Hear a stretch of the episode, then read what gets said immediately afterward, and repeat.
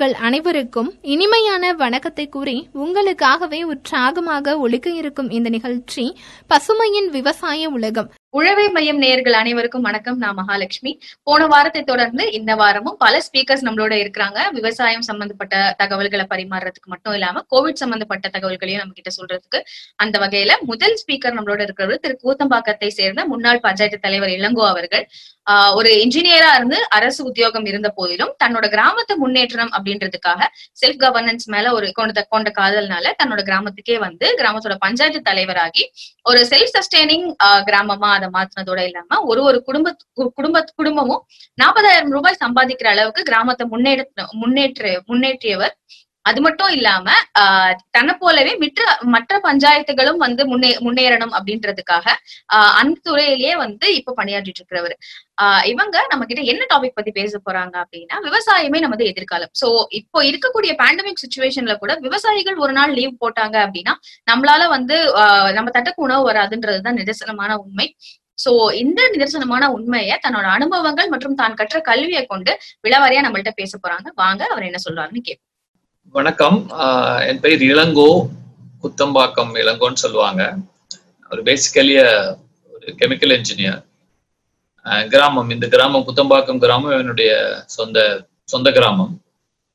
இங்கிருந்து வழக்கமாக மேபி ரொம்ப காலத்துக்கு முன்னாடி மேபி எழுபத்தி ஆறு எழுபத்தி ஏழுகளில் எஸ்எஸ்எல்சி படிச்சு அதுக்கப்புறம் இன்ஜினியர் ஆகி முதல் தலைமுறை பட்டதாரி முல முதல் தலைமுறை இன்ஜினியர் அதுக்கப்புறம் ஆராய்ச்சி துறையில முதல்ல கொஞ்ச நாள் வந்து பெட்ரோலியம் ப்ராசஸிங்ல வந்து பொறியியலாளராக இருந்து அதுக்கப்புறம் ஆராய்ச்சி துறையில ஒரு பத்து ஆண்டுகள் ஆராய்ச்சியாளராக இருந்து அதுக்கப்புறம் மீண்டும் இந்த கிராமத்துக்கே வந்து இந்த மாணவனா இருக்கும்போது வளரும் போது சின்ன பையனா இருந்து இந்த கிராமங்கள்ல இருந்த பின்தங்கிய எல்லாம் பேசுற எல்லாரும் போல பேசுற கிராமம் பின்தங்கியதா இருக்கிறது. கிராமங்கள்ல நிறைய பிரச்சனைகள் மகளிர் பிரச்சனை இருக்கிறது ஜாதி பிரச்சனை இருக்கிறது குடிகாரர்கள் பிரச்சனை இருக்கிறது.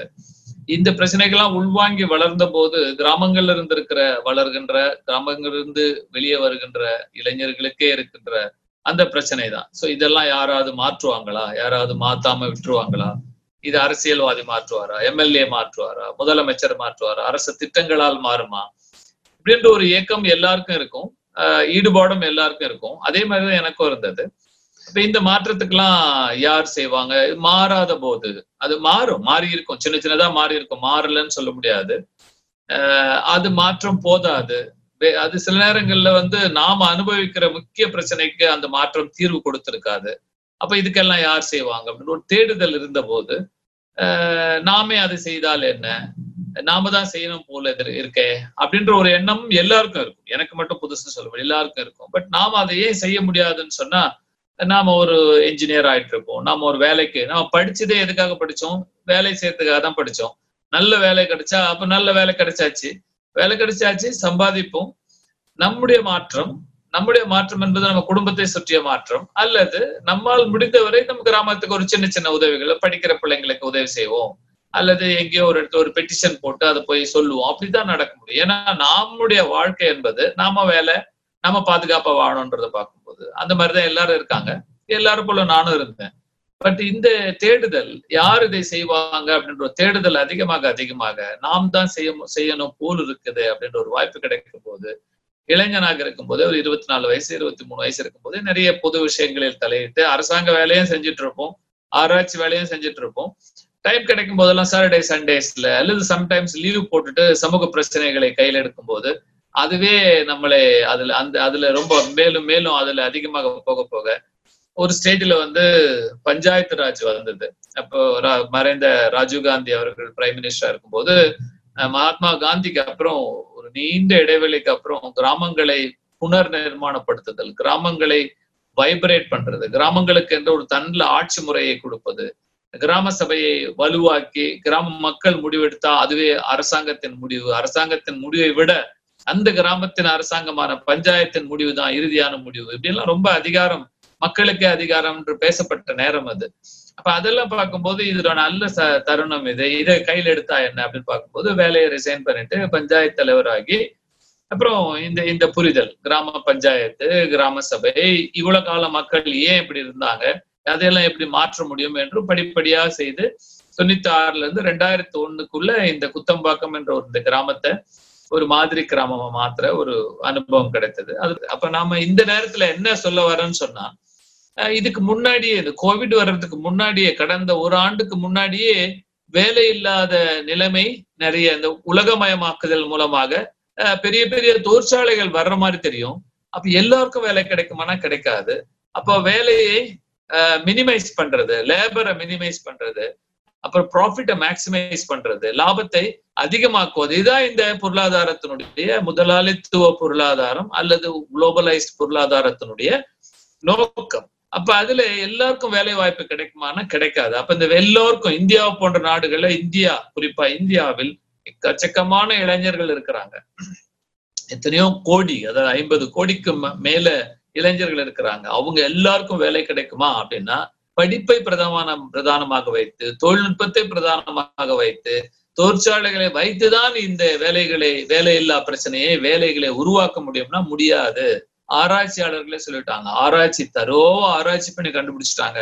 அப்ப ஸ்கோப் என்னதான் இருக்கு? வந்துட்டாங்க பிறந்துட்டாங்க இளைஞர்கள் பிறந்துட்டாங்க படிச்சுட்டாங்க படிக்காத கூட இருக்கிறாங்க வளர்ந்துட்டாங்க இளைஞர்களாக இருக்கிறாங்க.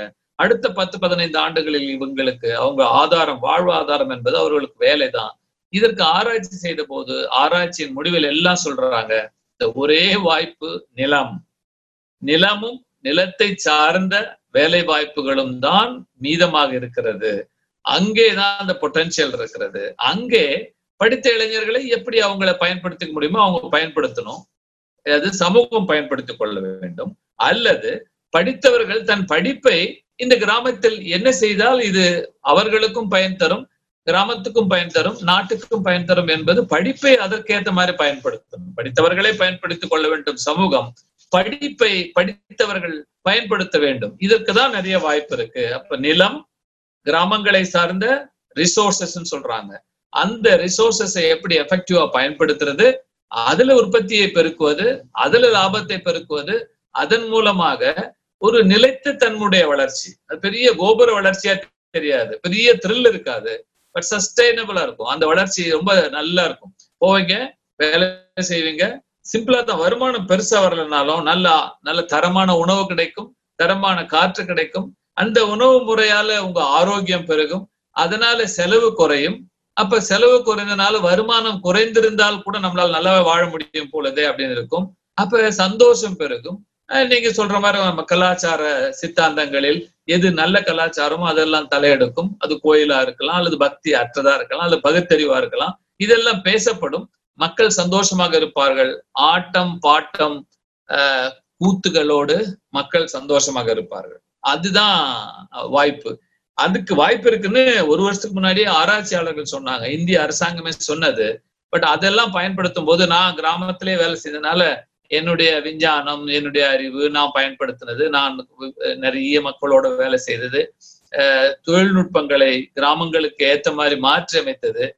இந்த அனுபவத்தெல்லாம் வச்சு நிறைய இளைஞர்களுக்காக காத்து கொண்டிருந்தோம். இவங்களுக்கு வழிகாட்டணும்னு சொல்லி காத்து கொண்டிருந்தோம்.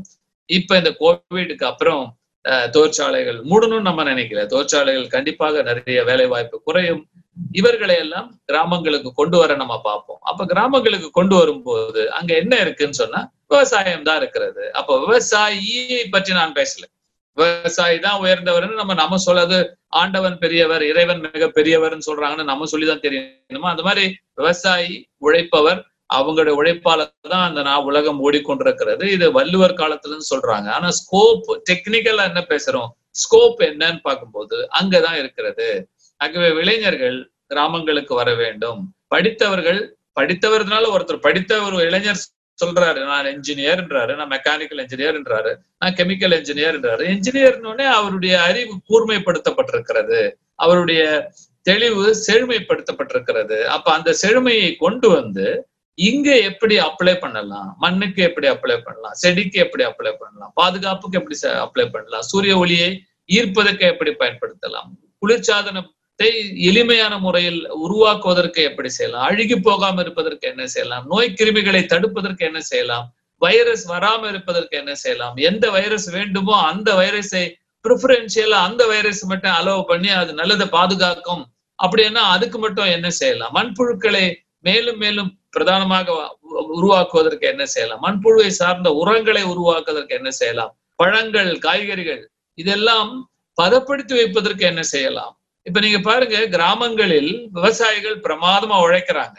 அதை நாம சொல்லுவோம். நாம ஒரு பொருளா இந்தியாவின் பொருளாதாரமே இந்திய பொருளாதாரத்தினுடைய தன்மையே விவசாயத்தை சார்ந்ததை தான் இருந்திருக்கிறது. ஐநூறு அறுநூறு ஆண்டுகளுக்கு முன்னாடி விவசாய பொருளாதாரம் தான் இருந்தது. மன்னர்களுக்கு என்று பொருளாதாரம் கிடையாது. மன்னர்களுக்கு என்று பெரிய நோட்ஸ் கிடையாது கரன்சி கிடையாது. அந்த பொருளாதாரம் மழையை பொறுத்து இருக்கும் மழை பெய்து விட்டால் விவசாயிகளை பொறுத்து இருக்கும் விவசாயம் நல்லா விளையும் போது மாதம் மும்மாறி பெய்து விவசாயம் விளைந்த போது அந்த நாடு செழுமையா அந்த நாட்டின் செழுமையே விவசாயத்தை நம்பிதான் இருந்திருக்கிறது. செழுமை வர கூட கூட அவர்கள் நல்ல கடினமாக உழைத்தார்கள். மிதமிஞ்சிய உழைப்பு அபரீதமான உழைப்பு மிதமிஞ்சிய உற்பத்தி அளவுக்கேற்ற புசிப்பு தேவைக்கேற்ற புசிப்பு நீதியை பொதுவில் வைத்தல். இதான் இந்த தேசத்தின் பிரதானமாக குணமாகவே பண்பாடாகவே இருந்திருக்கிறது. அந்த பொதுவில் வைத்ததினால் தான் அந்த பொதுவில் வைத்ததை வைத்து கோயில்கள் கட்டினார்கள் குளங்கள் வெட்டினார்கள் ஏரிகள் செய்தார்கள் அல்லது பெரிய பெரிய சமூக கூடங்களை அமைத்தார்கள். இதெல்லாம் வந்து அந்த பண்பாட்டினால மீண்டும் அப்ப அப்பதான் இந்தியா வலுவாக இருந்திருக்கிறது. அந்த மிச்சத்தில் தான் தங்கம் உருவாச்சு அந்த மிச்சத்தில் தான் மற்ற விஷயங்கள் உருவாச்சு அந்த மிச்சத்தில் தான் கப்பல்கள் உருவாகின. அந்த மிச்சத்தில் தான் கடல் கடந்து சென்று அஹ், கடாரம் வென்றான் அப்படிலாம் சொல்லுவாங்கல்ல நம்ம சோழ காலத்துல. அதெல்லாம் எப்ப நடந்ததுன்னா இந்த விவசாயம் வலுவாக இருந்த போது விவசாய பொருளாதாரம் வலுவாக இருந்த போது அப்ப இந்தியா சுதந்திரம் அடைந்த போது விவசாய பொருளாதாரம் தான் வலுவா இருந்தது. வெள்ளக்காரங்க தான் என்ன செய்யறாங்க மற்ற பொருளாதாரங்களை ஊக்குவித்து இந்தியாவின் பொருளாதாரத்தை மாத்தணுன்றதுக்காக வரல. அவங்க பொருளாதாரம் வளரணும் இந்தியாவில் இருப்பதை சுரண்டுவதற்காக என்ன வேணுமோ அதெல்லாம் தான் உருவாக்குனாங்க அவங்க. இப்ப அவங்க போன போது கூட இந்தியாவின் விவசாய பொருளாதாரம் தான் இருந்தது. படிப்படியாக நம்ம காந்தி இல்லை அல்லது இந்த கிராமங்களை புனர் நிர்மாணப்படுத்துற முயற்சி செய்த லீடர்ஸ் இல்லாத போயிட்டாங்க. அப்போ தெரிந்தோ தெரியாமலோ தொழில் மயமாக்குதலை நோக்கி இந்தியா நகர்ந்தது. தொழில் மயமாக்குவதில் நாம ரொம்ப கேர்ஃபுல்லா கவனிக்கணும். தொழில் மயமாக்குவதில் முதலீடு தேவைப்பட்டது இல்ல அந்த முதலீடு எங்கிருந்து சென்றிருக்கும்? விவசாயத்திலிருந்து தான் இந்தியா முதலீடை உருவாக்கி இருக்கிறது முதலில் தேவைப்பட்ட முதலீடு விவசாயத்திலிருந்து எடுத்திருக்கிறாங்க. This is called expropriation விவசாயத்திலிருந்து கிடைத்த ஆதாயங்களை எல்லாம் முதலீடுகளாக்கி தொழிற்சாலைகள் ஏற்படுத்தி அதுக்கப்புறம் அந்த தொழில் ரொட்டேட் ஆகுறதுனால அந்த தொழில் ரிவால்வ் ஆகும் போது உலக வங்கி கடன் கொடுத்தாங்க மற்ற கடன் கொடுத்தாங்க. அப்படியே போய் தொழில் சம்பந்தமான பொருளாதாரம் ஆகி இந்த விவசாயத்தினுடைய ப- பங்கு பதினெட்டு பதினாறு முதல் பதினெட்டு பங்கு தான் இருக்குன்னு சொல்றாங்க. ஆனாலும் பதினெட்டு பங்கு தான் இருந்தாலும் ஜிடிபில அந்த பதினெட்டு பங்கு கிட்டத்தட்ட அறுபது சதவீத மக்களை கையாளுகிறது. அறுபது சதவீத மக்களுக்கு விவசாயம் தான் வாழ்வா வாழ்வாதாரமாக இருந்து கொண்டிருக்கிறது. ஆகவே தொழிலை நம்பி போனோம் இல்லையா? அது உலக போட்டியில போய் மாட்டிப்போம். சைனா ஜே ஜேன்னு வளர்ந்தது. பட் உலகத்தை நம்பி தான் கிடக்கிறது. மற்ற அமெரிக்கா ஜே ஜேன்னு வளர்ந்தது. உலகத்தை நம்பி கிடக்கிறது. ஆனால் இந்தியா உலகத்தை நம்பி இருக்க தேவையில்லை என்பது இப்ப நம்ம சான்றா பாக்குறோம் கோவிட் நான்கு மாசமாக மூடிவிட்டது. விவசாயம் வலுவாக இருப்பதால் உணவுப் பொருட்கள் வலுவாக இருப்பதால் இந்தியா வாழ்ந்து கொண்டிருக்கிறது. இன்னும் இந்தியா வாழும் இத்தனை மீதி இருக்கிற கோடிக்கணக்கான இளைஞர்களுக்கும் கோடிக்கணக்கான மற்றவர்களுக்கும் வாழ்வாதாரம் என்பது இந்திய விவசாயத்தை பொறுத்திருக்கிறது இந்திய நிலங்களை பொறுத்திருக்கிறது. அப்ப நாம பயனல என்ன சொல்ல வரோம்னு சொன்னா இந்த சுழன்றும் ஏற்பின்னது உலகம் சொன்ன மாதிரி இன்னைக்கு அனுபவம். நாம வந்து ஒரு விவசாயத்து மேல இருக்கிற ஒரு ஒரு இதுல பாசத்திலயோ பற்றுலயோ பேசல. உண்மை அதுதான் என்பது அப்ப நான் பார்க்கும்போது தயவு செய்து புதிய குறிப்பான இளைஞர்களுக்காக பேச பார்த்தேன். இளைஞர்கள் குழப்பமே தேவையில்லை. வாங்க படிங்க. வாய்ப்பு ஏதாவது கிடைச்சா அதை எடுத்துக்க பாருங்க. வாய்ப்பு இல்லை என்றால் கலங்க வேண்டாம். கிராமங்களை நோக்கி வாருங்கள். யார் கூப்பிடுவாங்கன்னு எதிர்பார்ப்பீங்க இல்லையா? விவசாயிகள் கூப்பிடுவாங்க. அவங்க கூப்பிட நேரடியா எப்படி கூப்பிடுவாங்கன்னு தெரியாது. அதுக்கு நம்ம அமைப்புகளை உருவாக்கலாம். எங்களை போன்ற ஆட்கள்லாம் முன்னணியில் நின்று அமைப்புகளை உருவாக்கலாம். ஒவ்வொரு கிராமத்திலும் இருக்கின்ற ஒரு ஸ்கொயர் ஃபுட் நிலம் கூட ஒரு சதுர அடி நிலம் கூட ஒரு சதுர மீட்டர் நிலம் கூட சும்மா இருக்க கூடாது அந்த நிலத்தை பயன்படுத்த வேண்டும். நீர் இல்லாததானே பயன்படுத்த முடியலன்னு சொல்லலாம். நீர் இருந்துதானே நீர் இருந்துதானே இருக்கிறது அல்லது அப்ப அந்த இருக்கிற சயின்ஸ்ல வந்து அது தெரியாது. இப்ப நீர் மேலாண்மையில குறைந்த பத்தாயிரம் லிட்டர் தேவையான ஒரு விவசாயத்திற்கு ஆயிரம் லிட்டர் இருந்தா கூட விவசாயத்தை பண்ண முடியும். அப்ப சயின்ஸ் வளர்ந்திருக்கிறது விஞ்ஞானம் வளர்ந்திருக்கிறது. ஆகவே இந்த மாதிரி விஞ்ஞானப்படுத்தப்பட்ட அஹ், அல்லது எஃபெக்டிவ் வாட்டர் மேனேஜ்மெண்ட்ல நம்ம பண்ணலாம். எஃபெக்டிவ் ஃபெர்டிலைசர் மேனேஜ்மெண்ட் பண்ணலாம். எஃபெக்டிவ் பெஸ்ட் மேனேஜ்மெண்ட் பண்ணலாம். Natural way of managing the agriculture இருக்குது.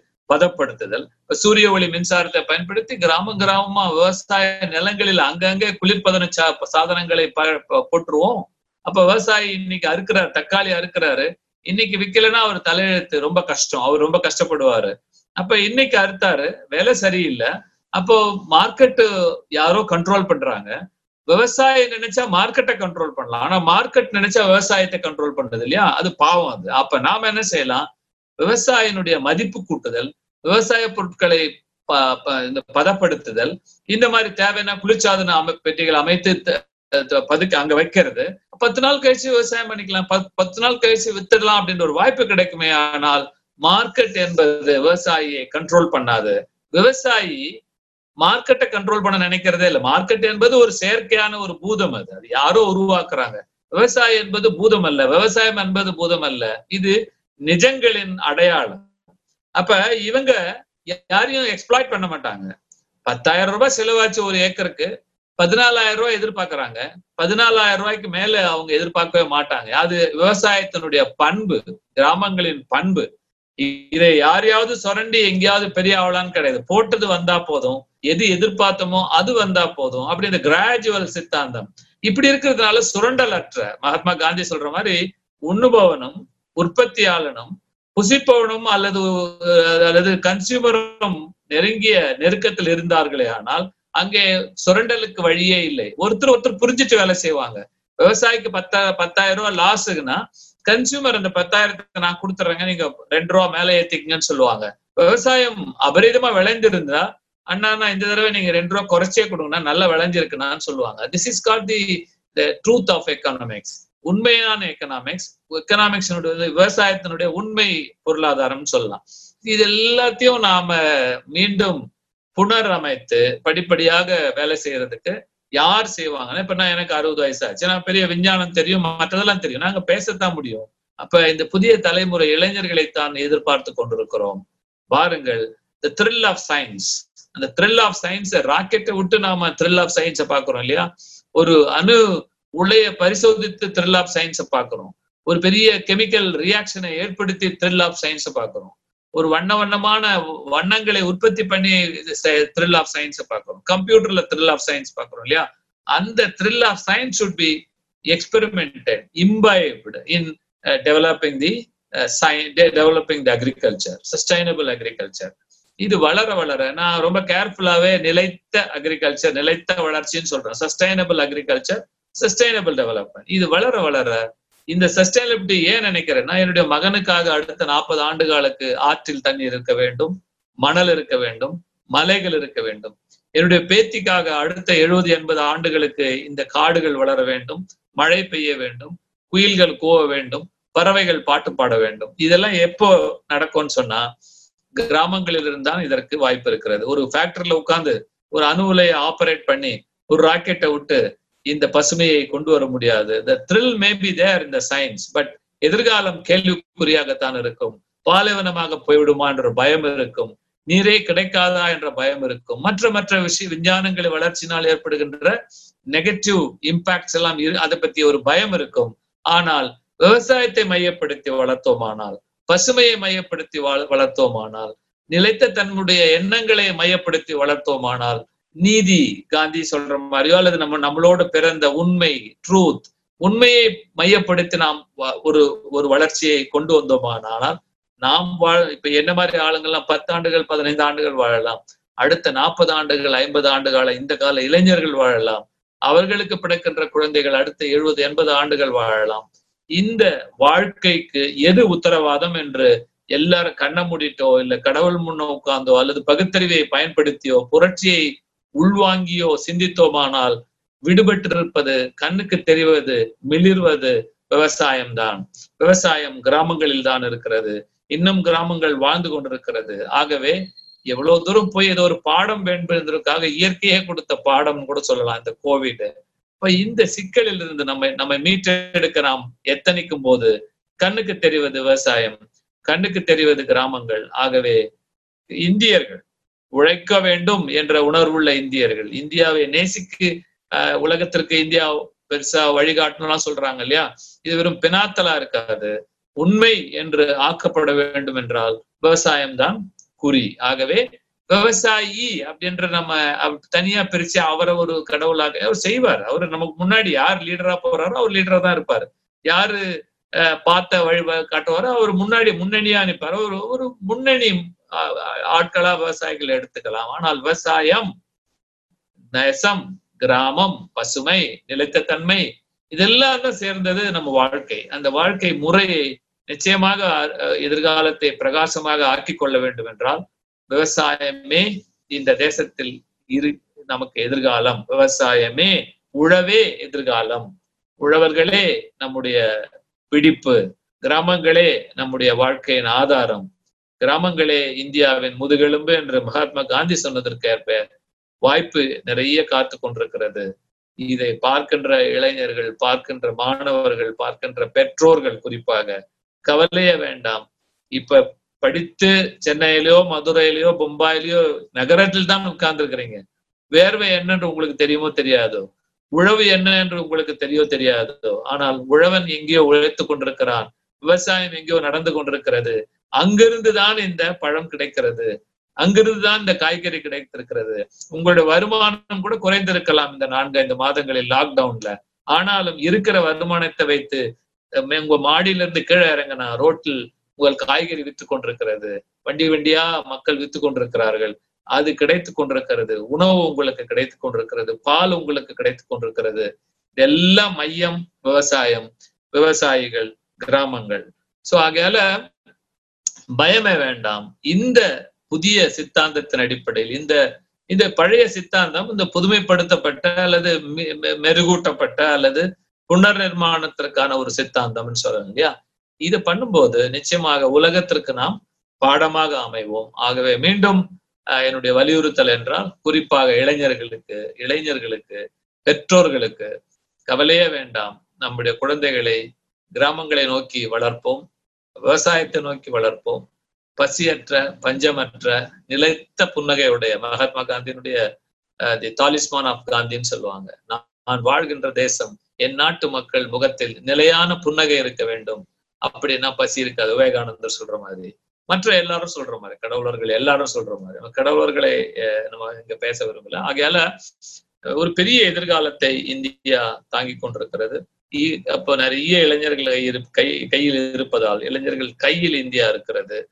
அவர்களுக்கு விவசாயம் கை கொடுக்கும்.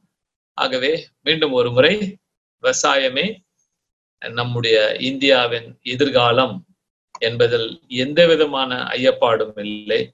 வாழ்க இந்தியா. நன்றி இளங்கோ சார் சோ அடுத்து நம்ம இயற்கை விவசாயம் பத்தி ஆஹ், பேசுறதுக்காக நம்ம கூட ஒரு கெஸ்ட் இருக்காங்க. கடலூர் மாவட்டம் வட்டத்தூர் கிராமத்தை சேர்ந்த இயற்கை விவசாயி திரு. ஸ்டாலின் அவர்கள் நம்மளோட இருக்கிறாங்க ஸ்டாலின் அவர்கள் கடந்த பல வருடங்களா இயற்கை விவசாயத்தை ஃபாலோ பண்றது மட்டும் இல்லாம அது ஒரு லாபகரமான தொழிலா வந்து செஞ்சுட்டு இருக்காரு சோ இன்னைக்கு நம்மளோட ஷோல பூச்சிகளை கட்டு கட்டுப்படுத்துதல் அது மட்டும் இல்லாம ஆஹ், நம்ம கொள்முதலை வந்துட்டு மார்க்கெட்டிங் பண்ணுவது எப்படி அப்படின்ற பல விஷயங்கள் நம்மளோட ஷேர் பண்ண போறாங்க. வாங்க அவர் என்ன சொல்றாருன்னு கேட்போம். வணக்கம். நான் கடலூர் மாவட்டம் திருமுட்டம் வட்டம் வட்டத்தூர் கிராமத்திலேருந்து பேசுகிறேன் என் பேர் ஸ்டாலின். நான் கடந்த ஐந்து ஆண்டுகளாக வந்து இயற்கை விவசாயம் பண்ணிட்டு இருக்கிறோம். இந்த இயற்கை விவசாயம் பண்ணுறதால என்ன நன்மைகள் அப்படின்னு பார்த்தோம்னா முதல்ல இயற்கை. இயற்கையை வந்து நம்ம இயற்கையோட சேர்ந்து நம்ம இருக்கிறது தான் இந்த இயற்கை. இந்த இயற்கையை என்ன செய்யலாம்? இயற்கையோட விவசாயம் பண்ணுறது எப்படி? இதுதான் நம்ம முதல்ல தெரிஞ்சுக்கணும். இயற்கையோட சேர்ந்து நம்ம வாழ்ந்து அந்த இயற்கையை அனுபவித்து அந்த இயற்கைக்கு எந்த தீங்கும் நம்மளால ஏற்படாத அளவுக்கு நம்ம செய்யறது தான் இந்த இயற்கை. விவசாயம் இயற்கை விவசாயத்துல இப்ப நம்ம என்ன பண்றோம்? அதோட நம்ம பாரம்பரிய வகை நெல் ரகங்களை நம்ம வந்து மீட்டு எடுக்கணும் நம்மளுடைய பாரம்பரியத்துல பாத்தீங்கன்னா கிட்டத்தட்ட ரெண்டாயிரம் நெல் ரகங்கள் இருக்கு அப்படின்னு சொல்றாங்க. அது ஆனா இப்போ நம்ம கையில இருக்கிறது நூத்தி பதினாலு ரகங்கள் தான் நம்ம கையில மீட்டு எடுத்திருக்கிறோம். இப்ப இந்த பாரம்பரிய நெல்லை நம்ம என்ன செய்யணும்னா இயற்கை சார்ந்து ஒரு விவசாயமா நம்ம பண்றதுக்கு என்ன வழி? அதை தான் இப்போ நம்ம வந்து செஞ்சுட்டு இருக்கோம். நம்ம ஐயா நம்மாழ்வார்கள் ஆரம்பிச்ச இந்த சிறப்பான பணிங்கிறது வந்து நெல் ஜெராமம் முதற்கொண்டு இப்போ எடுத்து அவங்க விட்டு சென்றிருக்கிறாங்க. அதை நம்ம வந்து கடைபிடித்து நம்ம வாழ்வில் இயற்கையோடு நம்ம இணைந்து நம்ம செய்ய வேண்டும். இதனால் நமக்கு என்ன நம்ம என்ன முதல்ல இயற்கையான விவசாயம் செய்வதால் மண் வளம் வந்து பெருகும். இந்த மண் வளம் பெருகுதுன்னா நம்மளுடைய வயல்களில் வந்து ஏற்படும் மாற்றங்கள். இதனால் கருவ பருவநிலை மாற்றங்கள் வந்து மாறுது.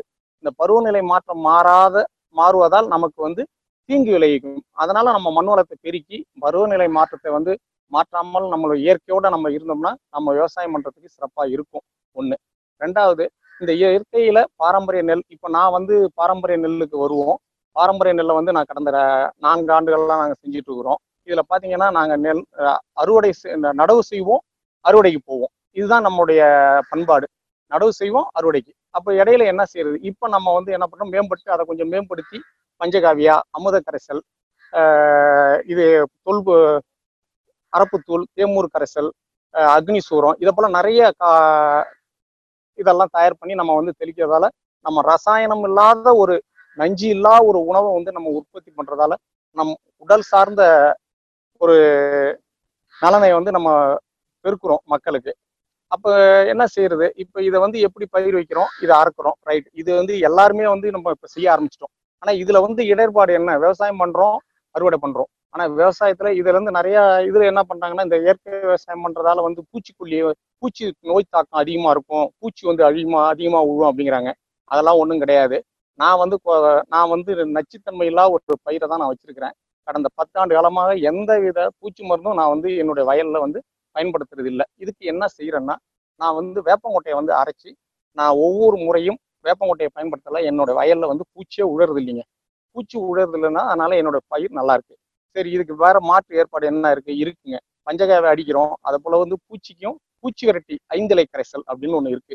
அந்த அதுல என்னன்னா பால்வடியும் இலை துர்நாற்றம் வீசும் இலை கசப்பு இலை இந்த இதை போல இலைகளை நம்ம வந்து தேர்ந்தெடுத்து அதாவது இதுக்கு என்னன்னா ஆமணக்கு காட்டாமணி நெய்வேலி கா நெய்வேலி காட்டாமணி வேம்பு நொச்சி அரளி இதை போல இலைகள் எல்லாம் வந்து நம்ம தயார் பண்ணி ஏக்கருக்கு இதுலலாம் ஒரு அரை அரை கிலோ கோமியம் ஒரு அரை லிட்டரு மாட்டு சாணம் இதெல்லாம் கலந்து நம்ம தெளிக்கிறதால அந்த பூச்சியை வந்து கட்டாயம் கட்டுப்படுத்த முடியும். இதை நாங்கள் வந்து செஞ்சு பார்த்துருக்குறோம். எங்களை எங்கள் வயலில் வந்து இதை போல செய்ய போது எங்களுக்கு எந்த வித பூச்சியும் கிடையாது. நோய் தாக்கம்ங்கிறது எங்கள் வயலில் கிடையாது. இப்போ நம்ம பக்கத்தில் வந்து இது ஃபெர்டிலைசர் யூஸ் பண்ணி பண்ணுறாங்க அவங்களெல்லாம் பார்த்தீங்கன்னா பூச்சி தாக்கம் இருக்குது என் வயல்ல வந்து பூச்சி இல்லை. அதனால அதை நம்ம செய்யலாம். ஒண்ணு. ரெண்டாவது இதை போல செய்யறதால நஞ்சு நம்ம உணவுல இல்லை. சரி. இதை அறுத்துடுறோம். இப்போ இதெல்லாம் செஞ்சிடுறோம். வயல்ல இருந்து நம்ம எடுத்துட்டு வந்து அறுவடை பண்ணி நெல்லை எடுத்து பிரிச்சு எடுத்துடுறோம். இப்போ இந்த நெல்லை என்ன செய்யறது? இப்போ எல்லாருமே என்ன பண்றாங்க? நேரா புரோக்கர்ட்ட போறாங்க வித்துடுறாங்க. அது இல்லை. இந்த பாரம்பரிய நெல்லை என்ன செய்யறது? இந்த இயற்கையாக நம்ம விளைவித்த நெல்லை நேரடியாக மக்களுக்கு கொண்டு போய் சேர்க்கணும். இதுதான் இப்பொழுதைக்கு நம்ம விவசாயத்தை இருக்கிற ஒரு முக்கியமான பணியாக இருக்கு. இப்போ இந்த இதை என்ன பண்ணலான்னா இதை வந்து முதல்ல நம்மளே வந்து இந்த நெல்லை வந்து முதல்ல நம்ம சாப்பிடணும். இந்த அரிசியை வந்து நெல்லை வந்து அரிசியாக்கி நம்ம சாப்பிடணும் நம்ம சுற்றாட்டாருக்கு கொடுக்கணும் நம்ம உறவினர்களுக்கு கொடுக்கணும் நண்பர்களுக்கு கொடுக்கணும். இதை இதுக்கப்புறம் இதை எப்படி சந்தைப்படுத்துறது? இதுதான் இதுதான் இதுல ஒரு முக்கியமான ஒரு கூறு. சந்தைப்படுத்துறது தான் வந்து இதை வந்து ஒரு முக்கியமான பணியா நம்ம எடுத்துக்கிட்டோம்னா கட்டாயம் நம்மளுடைய விவசாயம் மீட்டு நம் விவசாயிகள் செழிப்பாக இருக்கலாம் என்பதுதான் என்னுடைய கூற்று. சரி சந்தைப்படுத்துறது எப்படி? முதல்ல இதை மதிப்பு கூட்டிய முறையில் இந்த பொருளை வந்து நம்ம தயார்படுத்தணும். இதை எப்படி பண்ணலாம்? அப்படின்னா இந்த நெல்லை வந்து நம்ம வந்து கைக்குத்தல் முறையில நம்ம வந்து நெல்லை தயார் பண்ணலாம். நம்மளே நேரடியாக மக்கள்கிட்ட கொடுக்கலாம். அப்படி கொடுக்கும் பொழுது நல்ல விலைக்கு நம்ம விற்கலாம். அப்போ மக்கள் இடைத்தரகர் இல்லாத நம்மளுடைய உணவு நம்மளுடைய அரிசியை வாங்கி நஞ்சில்லா ஒரு உணவு சாப்பிடும்போது அவங்களோட உடல் நலன் ஆரோக்கியம் பேணி காக்கப்படுகிறது ஒன்று ரெண்டாவது இதை வேற என்ன செய்யலாம்? இப்ப நம்மளுடைய பாரம்பரிய முறைப்படி பாத்தீங்கன்னா அதிர்ஷம் செய்யலாம் புடலாங்கா உருண்டை செய்யலாம் இதை போல முறுக்கு செய்யலாம் கருப்பு கவுனியில முறுக்கு செய்யலாம். இப்ப நம்ம நண்பர் ஒருத்தர் வந்து பாத்தீங்கன்னா கருப்பு கவுனியில வந்து பிஸ்கட் செய்யறாரு பிஸ்கட் செஞ்சு இப்போ வந்து இது பண்ணிருக்காரு. இப்ப என்னட்டு நேற்று வந்து இயற்கை முறையில உளுந்து இருக்கான்னு கேட்டார். உளுந்துல வந்து அவர் முறுக்கு செய்ய போறாரு அடுத்தது. அது போல வந்து சந்தைப்படுத்துதல். அந்த சந்தைப்படுத்துதலை வந்து மேம்படுத்தும் பொழுது நம்மளுடைய விவசாயம் மேலும் பெருகும். இதுல வந்து இப்ப நெல் திருவிழா இருக்குது. நாங்களே வந்து பாத்தீங்கன்னா நாங்களே வந்து நேரடியா கொண்டு போய் மக்கள்கிட்ட வந்து அரிசியை விற்கிறோம் அந்த நல்ல வரவேற்பு அந்த அரிசியை பார்த்துட்டு மக்களுக்கு வந்து நிறைய பேருக்கு வந்து இது என்ன அரிசினே தெரியாத அளவுக்கெல்லாம் நம்ம வச்சிருக்கிறோம். நம்மளை அப்படிதான் ஆக்கி ஆக்கியிருக்காங்க. அப்படி பண்ணும்போது நம்ம அந்த மக்களுக்கு வந்து நெல்லை வந்து நம்ம அரிசி ஆக்கி கொடுக்கும்போது அவங்க வாங்கிட்டு போய் சாப்பிட்றாங்க. இப்போ கருப்பு கவுனி எடுத்துங்க அந்த கருப்பு கவுனி சாப்பிடும்போது ஆஹ் நோய் உயர் ரத்த அழுத்தம் இது சிறுநீரக பிரச்சனை. இதெல்லாம் சரியாகுதுன்னு மக்களே வந்து எங்கள்கிட்ட சொல்றாங்க. அப்படி சொல்லும் பொழுது நம்ம அதுல வந்து பெரிய சந்தோஷம். ஏன்னா இப்ப எல்லாருமே என்ன சொல்றாங்கன்னா விவசாயிகள் வந்து கடவுள் அப்படிங்கிறாங்க. ஆனா நம்ம வந்து என்ன பண்றோம்? நஞ்ச பூச்சி மருந்து அடிச்சு நஞ்சான உணவு நம்ம கொடுக்கும் பொழுது அந்த கடவுள்னு நம்ம சொல்றதுக்கு நம்ம வந்து எடுத்துக்காட்டா இருக்கணும். அப்போ வந்து இதை போல வந்து ஒரு இயற்கையான உணவை நம்ம கொடுக்கும் பொழுது நம்ம உண்மையிலேயே அவங்களுக்கு ஒரு கடவுள். அதனால இந்த இயற்கையான உணவை வந்து நம்ம வந்து இயற்கையா நம்ம தயார் பண்றதுக்கு என்ன வழி? அதை தான் நம்ம வந்து மேற் மேற்கொள்ளணும். உணவை வந்து நம்ம சாப்பிடும்பொழுது எப்படி சாப்பிட்றது? இப்போ கருப்பு கவுனி எடுத்துங்க. இந்த கருப்பு கவுனி கிட்டத்தட்ட வந்து ஒரு ரெண்டு மணி நேரம் வேகும். இதை வந்து மக்களுக்கு உடனே வந்து என்ன சொல்றாங்க? குறை சொல்றாங்க. அது வந்து அதோடைய தன்மை அது. வேக்காட்டில் வந்து பிரச்சனை வரும்போது அதோடைய தன்மை வந்து அப்பதான் வந்து அதனுடைய ஆரோக்கியம் அங்கே இருக்கு. அதுல வந்து முழு சத்தம் அதுல இருக்கு. அந்த ரெண்டு மணி நேரம் அதை வேக வைக்கணும்.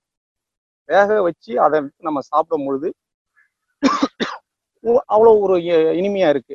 அது போல மாப்பிளை சம்பா மாப்பிளை சம்பா எடுத்துங்க இந்த மாப்பிளை சம்பா வந்து ஏன் வந்து கொடுக்குறாங்க? மாப்பிளை சம்பா வந்து பாத்தீங்கன்னா அந்த காலத்துல வந்து இளவட்ட திருமணத்திற்கு முன்னாடி இளவட்ட கல்லுன்னு ஒன்று இருக்கும். அந்த கல்லை தூக்குனாதான் பொன் வீட்டார் பெண்ணே நமக்கு கொடுப்பாங்க. அப்ப வந்து அந்த அந்த இது வந்து உங்களுக்கு நம்மளுடைய ஆணுடைய வந்து வலிமையை காட்டுறதுக்கு தேவைப்படுற அந்த வலிமையை வந்து கொடுக்கறது தான் மாப்பிள்ளை சம்பா. அதுக்கு தான் அந்த பேரே வந்து மாப்பிள்ளை சம்பா.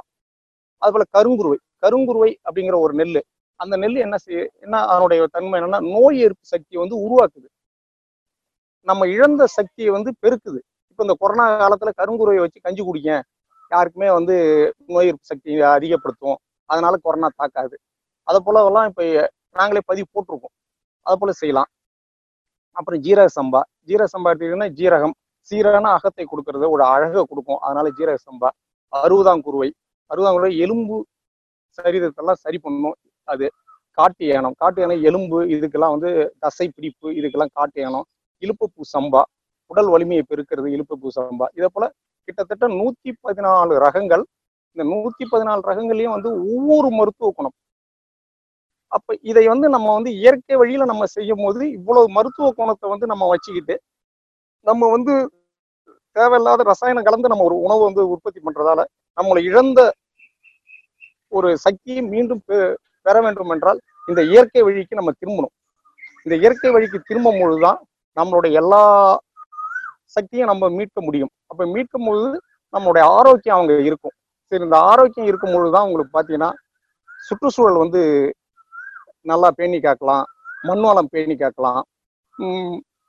உங்களுக்கு விண்வெளிகள் வந்து நல்லா இருக்கும். ரசாயனங்கள் தவிர்க்கலாம் பூச்சிகள் தவிர்க்கலாம். நம்ம பூச்சிகளே வந்து நோய் எதிர்ப்பு சக்தியை வந்து உருவாக்கணும். பயிர்லையும். நமக்கு தான் நோய் எதிர்ப்பு சக்தின்னு இல்லை. பயிர்லையும் பூச்சி நோய் எதிர்ப்பு சக்தியை உருவாக்குனாதான் பூச்சி உழாது. அப்ப அதுக்கு நீங்க போய் நம்ம வந்து ரசாயனத்தை பயன்படுத்த நமக்கு நன்மை செய்யும் பூச்சிகளே அழிஞ்சிடுது. அப்ப அது அழியாத பாக்குறதுக்கு தான் நம்ம வந்து என்ன பண்ணோம் இயற்கையான ஒரு திரவத்தை அதுல கொடுக்குறோம். அந்த திரவம் தான் பஞ்சகாவியா. அப்ப அந்த பஞ்சகாவியா கொடுக்கும்போது நமக்கு நமக்கு நன்மை செய்யற பூ பூச்சிகள்லாம் வந்து என்ன செய்யணும் இன்னும் வளம் பெறும். நாக்கு பூச்சியா இருக்கட்டும் நண்டா இருக்கட்டும் தட்டானா இருக்கட்டும் இதெல்லாம் வந்து இருக்காது. இப்ப சிட்டுக்குருவி இதெல்லாம் வந்து அழியாது. அப்ப அழியாத இருக்கிறதால நமக்கு அதெல்லாம் அதாவது ஒன்றோடு ஒன்று தொடர்பு இருக்கும். உங்களுக்கு எலி எலி இருக்கு. எலி பாம்பு இருந்தாதான் எலியை கட்டுப்படுத்த முடியும். அந்த பாம்பு பாம்பு இல்லைன்னா எலியை கட்டு பாம்பை நம்ம அழிக்க கூடாது. அப்பதான் வந்து அது சரியா இருக்கும். அதனால இயற்கையோட நம்ம வந்து ஒன்றி இருக்கணும் அப்படிங்கிறது தான் இந்த இயற்கை வழி வாழ்க்கை.